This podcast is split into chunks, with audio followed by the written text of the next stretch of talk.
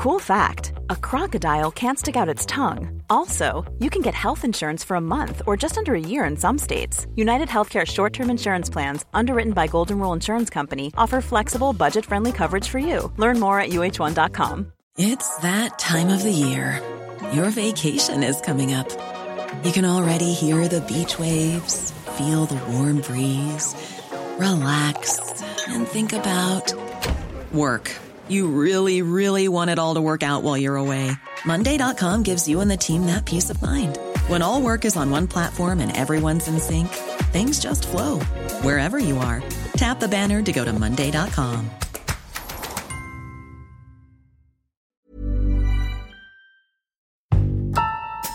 There's been a story which for weeks now has been unfolding in the Sunday Times about a former Prime Minister working for a private financial outfit. It's taken us to Whitehall and to Westminster. And the latest instalment surrounds leaked emails sent last spring by David Cameron to senior civil servants lobbying on behalf of Greensill Capital. We would like to introduce you to Bill Crothers, a fellow board member and member of the exec team. Bill worked in the Cabinet Office during the coalition years, leading the government's procurement and commercial agenda. Why don't you have a chat with him? The emails provide detail of how Cameron used his contacts and influence to open the door for Greensill to slip through and partner with public bodies, in this case, the NHS.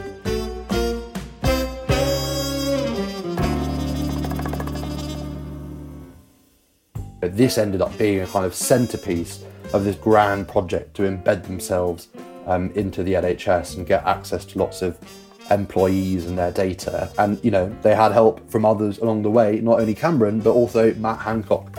You're listening to Stories of Our Times from the Times and the Sunday Times. I'm David Aaronovitch. Today, David Cameron and the Toxic Banker, Part 3 A Pay App for the NHS. This is part three in our coverage of the Greensill affair, so if you've not listened to parts one and two, and you can, do.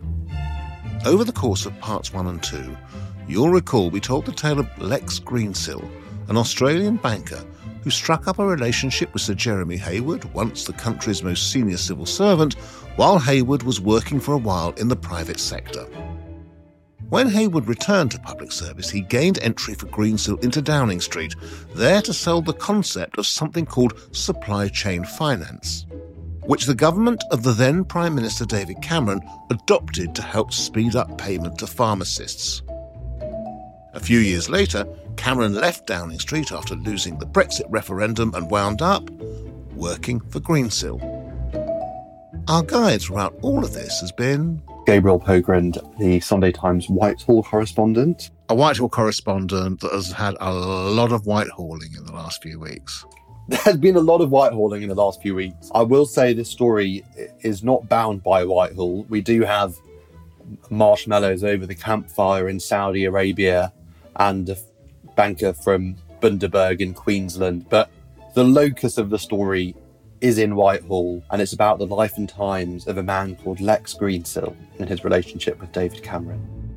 Since we last discussed David Cameron and the Greensill affair on this podcast last week, a few things have happened. The first is that David Cameron, after I think it was 36 days of silence, finally said something about his work for this financier Lex Greensill. He said he hadn't done anything wrong. He said that if he could have done things differently, he might have done specifically with respect to his texting the Chancellor Rishi Sunak on behalf of Greensill. Secondly, after initially rejecting Labour's calls for an inquiry into the affair, The government felt as though there were going to be more and more stories sucking in more and more cabinet ministers.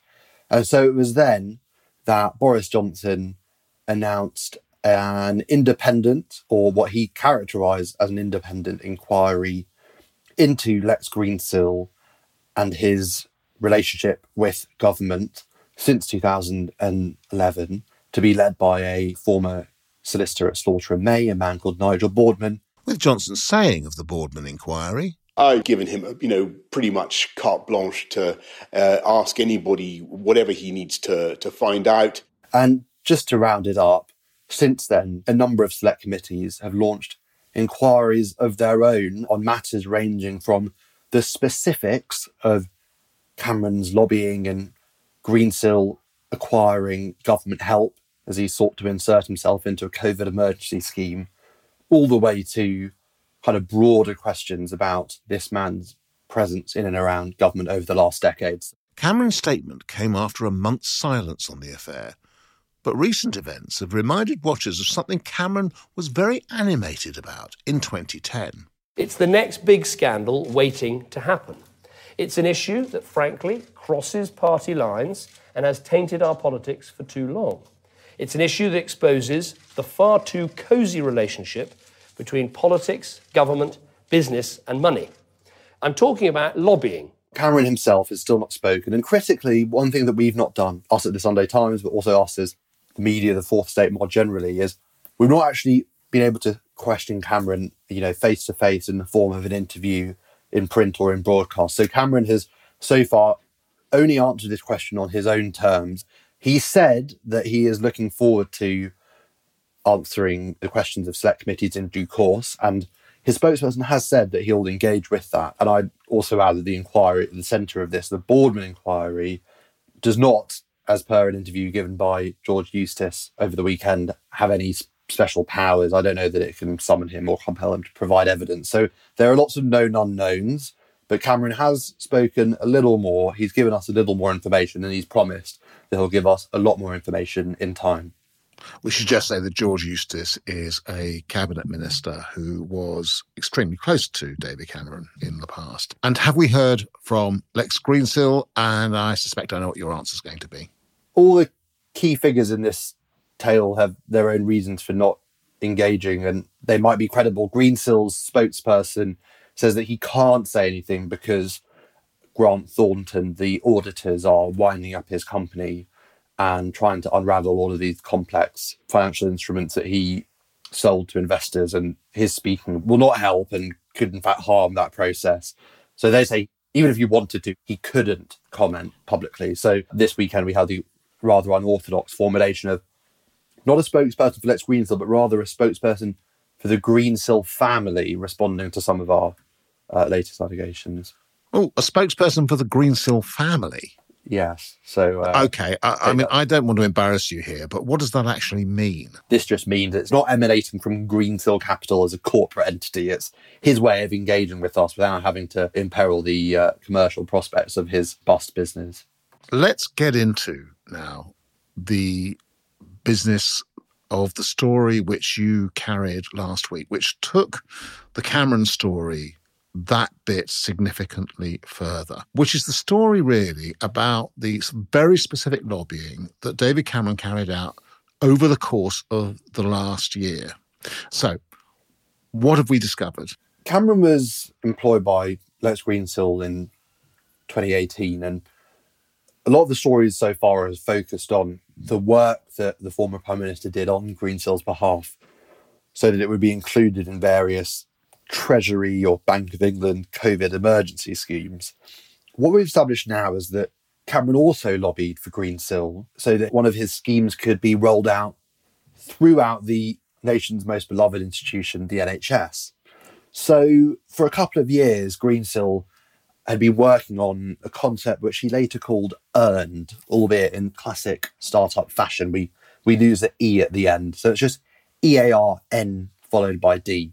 And the principle of Earn was that it would provide early payments on people's salaries before their eventual payday. So, you know, rather than having to wait a month to get your pay packet, if you signed up to Earn, the principle was that you would be able to literally get paid every single day if you wanted. And, you know, if it worked, you get paid every week. Greensill, as we've explored over the past two podcasts had a real penchant for using the private sector to promote his wares. He liked the patina of, of officialdom and establishment credibility. He used things which he'd rolled out in the private sector to market riskier projects and programs elsewhere. Greensill was looking to roll out his Earnd pay scheme to one of the world's biggest workforces, the NHS, with its 1.3 million employees. There was this difference here, and it's important for legal and, and also factual uh, reasons to enumerate, which was as opposed to the normal Earnd model in which, for instance, in the private sector, Greensill would take a cut or take a fee from a private company in order to pay its workers more quickly. In this instance, Greensill's proposal was that he would do it for free. Now, there are various reasons why he might have done this, and it depends probably on how cynical and or credulous you are. Some people say the reason he did it for free was that in that no money was changing hands per se, he wouldn't need to get contracts or go through the normal tender processes. So, you know, in offering what he dubbed to be a free service, he didn't have to go through the kind of normal complications of entering into agreements with trusts and the NHS and such like. But it was also a very effective form of branding. I mean, though Greensill had been lobbying for this and strategizing this for a while, about a month into lockdown, he did this interview on Sky News with Ian King. What we've seen, though, of course, is with the arrival of COVID 19, there is a need to help those frontline staff, the nurses, the janitors, porters, doctors in our National Health Service who are protecting our country. It was, I think, four weeks into national lockdown. Boris Johnson was still convalescing at Chequers. And the previous day, Pret, the coffee chain, had said that it would give out free hot drinks to all NHS workers. And Greensill, he actually did this interview in College Green, so backing onto the Palace of Westminster, where parliamentarians tend to be interviewed. He looked like a parliamentarian. He sounded like one he was wearing his suit. He said, What I'm delighted to be able to announce today is that we're working with more than half a dozen national health trusts across our country to ensure that frontline staff are able to get paid every day and they're able to get paid every day completely for free, both free for employees and for the National Health Service. In a way, Ian, it's our free cup of tea. We are offering our little bit to the NHS and we're going to help them in the way that Pret is too. I don't want to ruin the ending, but I'll briefly say that incredibly small numbers of people ended up signing up to this, which sort of affirms in the eyes of many of our sources the reality, which was that the scheme was mainly there to gold plate his CV as he took the idea to organizations and employers which would pay. But there is a fascinating story in how Greensill managed, using Cameron's help, to sign up partnerships that did, despite low uptake, give him access to almost half a million NHS employees. We had left this originally with, after we'd got through the business of David Cameron texting Rishi Sunak to get assistance for Greensill much more recently.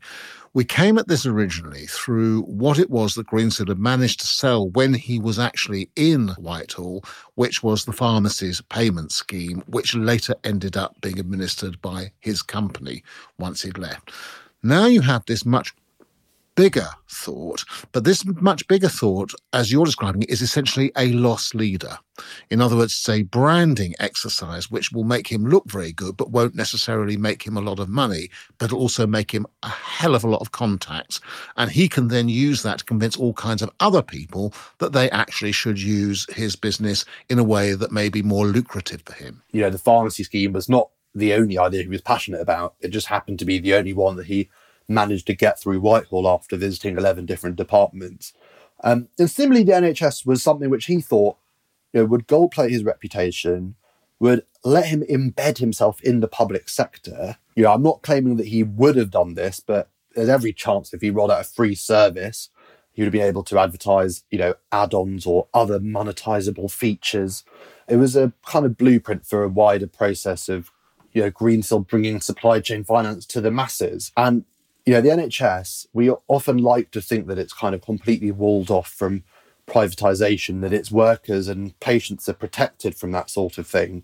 But if you know what you're doing, there are much easier ways in than competing for months or years to provide a contract in full view and you know full transparency. For instance, this becomes important in the case of Greensill. There are lots of sort of semi-private bodies that are affiliated to or part owned by the NHS or Department of Health that, by virtue of not being government bodies, just don't have to engage in the same processes as everybody else. And now, if you employ people who've been at the highest levels of government, as Greensill did, you know exactly how to exploit these different bureaucracies. This is the point at which we're going to introduce another character in the Cameron Greensill orbit Bill Crothers, the former Chief Commercial Officer for the government. Crothers was working in this role until 2015, before becoming a director of Greensill's company in 2016. He had, though, spent time as an advisor for Greensill before even he left his government role, something which has raised more than eyebrows. Bill Crothers was the head of procurement for the British state, responsible for a budget of billions and billions a year.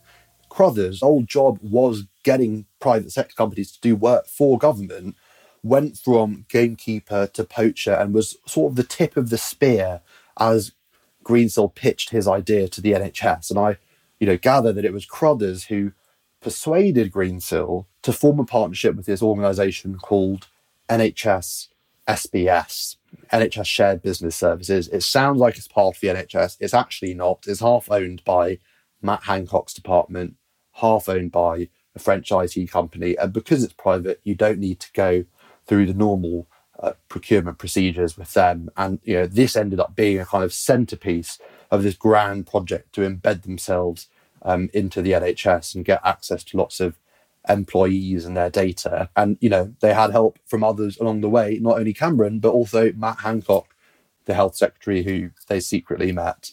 It, attests to the guile and the Rolodex of Lex Greensill that this ever got off the ground. But two of the most important elements of his approach are two people. Bill Crothers, who has worked simultaneously for Greensill and in the Cabinet Office before then going on to work for Greensill and never having to declare it to the Business Appointments Committee because of a kind of sleight of hand, and the former Prime Minister David Cameron. So they're both out there drumming up the business for and lobbying on behalf of Greensill. Was Crothers still working for Greensill last year when this approach for Earnd reached its uh, height? He was. I mean, his own indiscretion is part of why I landed this story because he just told so many people, it seems, that they dealt with Matt Hancock. And it transpires that despite his reputation for name dropping and for occasionally overstating things, that was actually accurate. He was at the heart of it all. In fact, in this email that I've been leaked from Cameron himself to a senior Department of Health official, he mentioned Crothers and effectively says, you know, I'm not really the details guy on this. What you should really do is speak to Bill. He says to Matthew Gould, the head of NHSX, which is the health services digital arm, that he would like to introduce you to Bill Crothers, a fellow board member and member of the exec team. Bill worked in the Cabinet Office during the coalition years, leading the government's procurement and commercial agenda. He also tells me you each received your CBs at the same investiture! Exclamation mark that CBEs, I think being shorthand for CBEs, basically saying you, you might have met this guy at Buckingham Palace once. He really knows what he's talking about. Why don't you have a chat with him? This is really important, it seems to me, because essentially what Cameron is saying is look, this is so good and so kosher. It's even got a guy who used to work in the cabinet office doing it. And he got his CBE just like you did Matthew. So he's so he's a really great guy, and we're really we're really gold plated. That's essentially what that says. It is. I mean, it's the classic hallmark of lobbying. It's basically saying you kind of know this guy, or you may as well know this guy, and trust me, he's a really good chap. Um, therefore, could you accord him some time and potentially some help, which others might not be afforded themselves? It is it is really important. I mean, you know, there's a lot of detail in this email, which is the sort of chumminess that is really kind of vivid and which a lot of people picked up on. I mean, not only by the way the CBE reference, but Cameron ends it with once this pandemic is all over, it would be great to get lunch. Stay in touch. A former prime minister saying, let's get lunch after saying, please can you talk to my colleague and also please can you help us get data? There's a power dynamic over there. And I think anybody um, who studied this stuff knows exactly what's taking place. Yeah. Now, I have to say that I know Matthew Gould personally, and he seems to reply, I'll think about it very seriously, I'll put the team onto it, and so on. What happens after that? Does anything happen as a result of that, or is that the end of that exchange? I mean, I don't think that Gould does anything, uh, as you say, that is wildly surprising. I mean, he does say that we know Greensill and have been supporters of their offer for the NHS, which I will say doesn't seem to be consistent with what the government's saying now. And he says he'd love lunch post COVID. That would be excellent quote. I've not seen every single email, so I don't know exactly what the chain of events was, but their request was directly passed on to an organisation which eventually ended up entering into some kind of commercial agreement with. So Right. you might say that they were given introductions and you know passed on to people who ordinarily probably respond to requests from people who are forced to come via the front door. Coming up, did Earnd help Greensill earn? Get to the heart of the stories that matter every day with the Times and the Sunday Times. Subscribe today and enjoy one month free. Visit thetimes.co.uk forward slash stories of our times.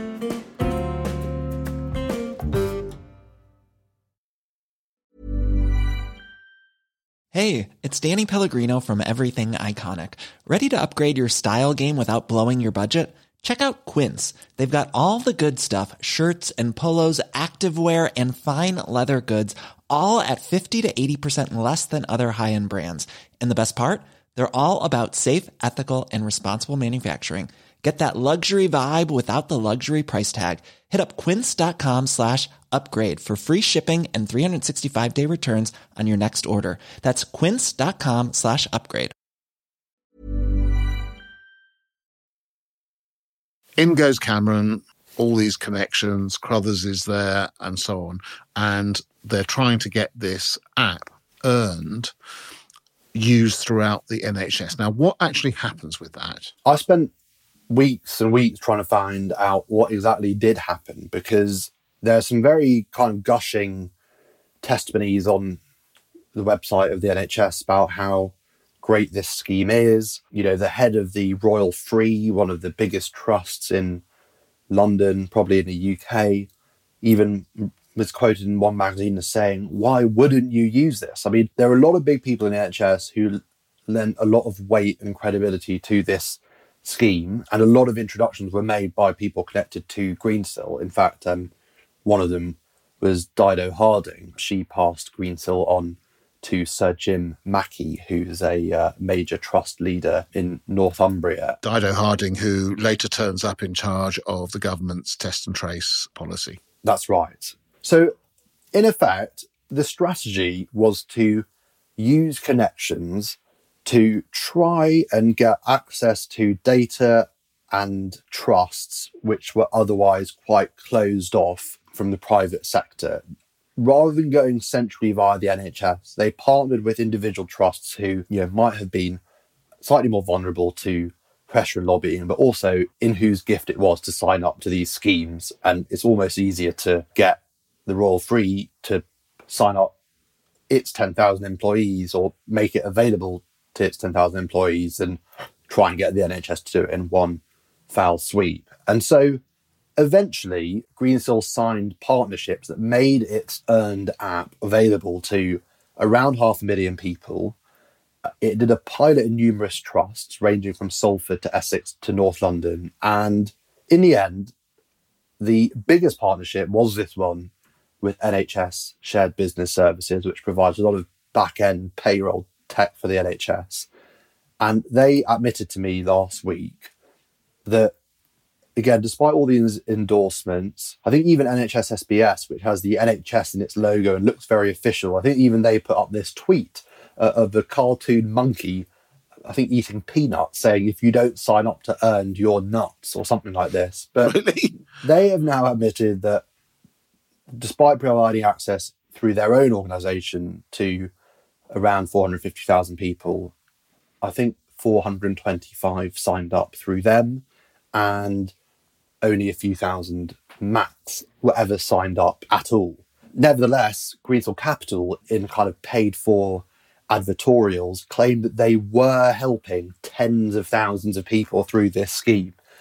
In fact, there was this quite amusing conversation with a unnamed representative of Greensill Capital last week who said that they did help tens of thousands of people by making this offer available. I said, well, no, I mean, if they didn't sign up to it, you didn't help them. And this person was saying, well, no, no, no, we, we did help them because they could have had it. And this seems kind of conspicuously similar to me to the pharmacy scheme, which never ended up being widely taken up, which all the kind of representative bodies said was actually unnecessary and could have just been solved by better HR functions and better payment systems, and yet which nevertheless was kind of front and centre as Greensill told the world about all the benevolent work he was doing and raised money for much riskier projects and loans it gets to be a familiar pattern, this, doesn't it, really? Which is that, firstly, and obviously, he's got these people working for him who seem to be representatives of the most upright parts of the establishment, saying, This is a wonderful thing, etc. You should all do this. Hey, have you seen this? And so on. The second thing he has going for him is that there is a facile uh, attractiveness to this product. They quite like the kind of whizziness and glitziness of it. And the third thing that it seems to have in common is that in practice, nobody much does it. That's quite right. I mean, as well as hiring Cameron and Crothers, Greensill also brought on various star characters to the Earnd advisory board, including Lord Hogan Howe, the former Met Commissioner, Lord Blunkett, the former Home Secretary, and Dame Casey, the first Victims Commissioner. It was this kind of glittering array of eminent and respected people who, as you note, were deployed to help eventuate a scheme which nobody, or at least very few people, ended up being particularly interested in, but nevertheless played quite an outside role in Greensill's own publicity material. I genuinely get the impression he was gutted that this scheme imploded. And, you know, I think part of the reason his family spokesperson took the unusual step of giving me an on the record response this weekend was because Greensill really felt personally that he wanted to convey his regret that Earn didn't end up working. But consciously or unconsciously, you know, the way Greensill worked was he put all of these snazzy, whizzy, positive sounding schemes at the front of his brochures and CV.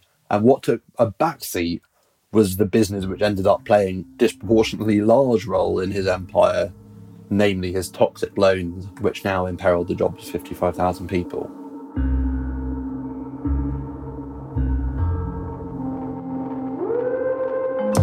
Failing to be widely taken up, Earnd went into administration last month, owing millions of pounds, including sums to various NHS commercial partners and NHS bodies. In order to get Earnd off the ground, it paid various NHS bodies or NHS affiliated organisations money for the services, including kind of data, software, and infrastructure that would allow it to access central staff records, uh, all the way to branding and getting the Earnd name at conference stalls and in brochures. It never ended up paying large amounts of that money.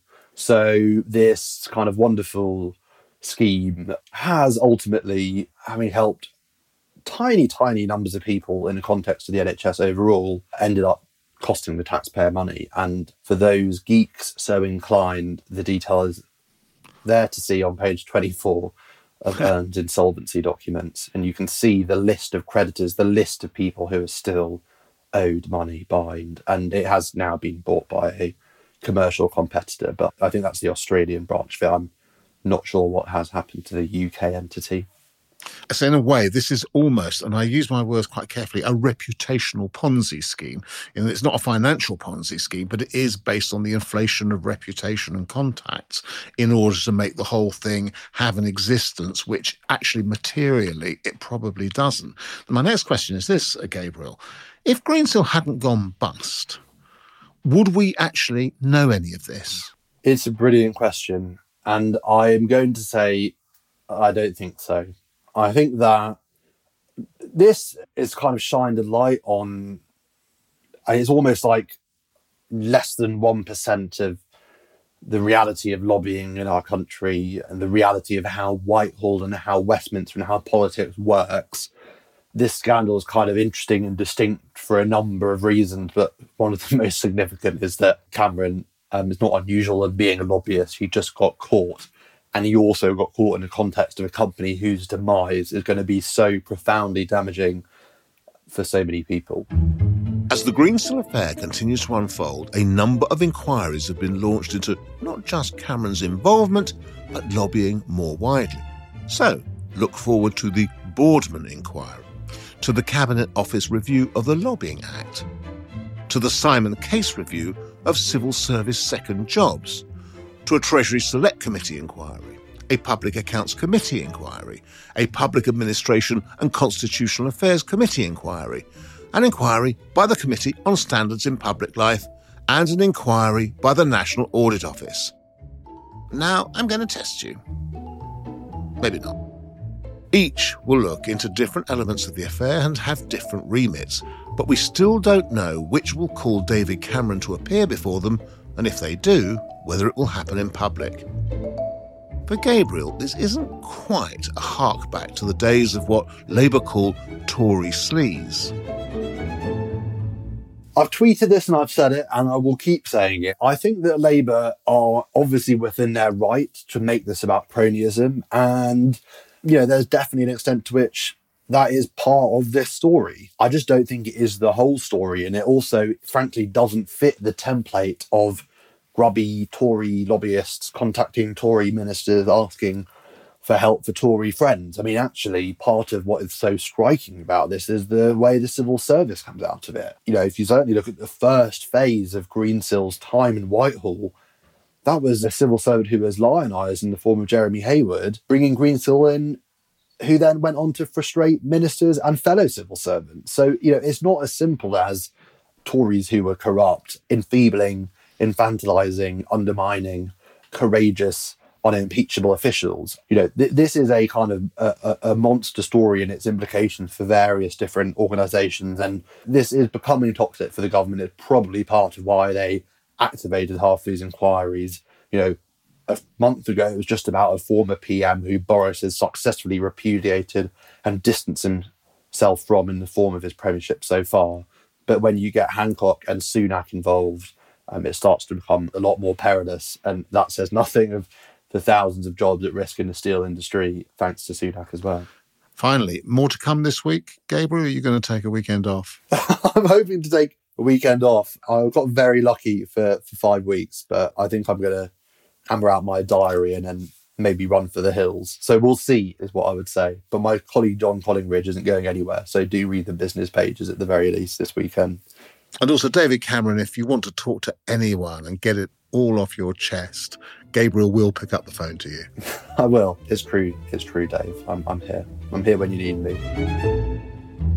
You've been listening to Stories of Our Times, a podcast brought to you thanks to subscribers of The Times and The Sunday Times, with me, David Aaronovitch, and my guest, Whitehall correspondent for The Sunday Times, Gabriel Pogrund. You can read all of Gabriel's reporting on this story at thetimes.co.uk or in print on Sundays. The producer was Edward Drummond, the executive producer is Poppy Damon, and sound design was by Gareth Isles. If you have a story you think we should be covering, possibly an idea for a future episode, or just thoughts on what you've heard, send us an email to storiesofourtimes at thetimes.co.uk.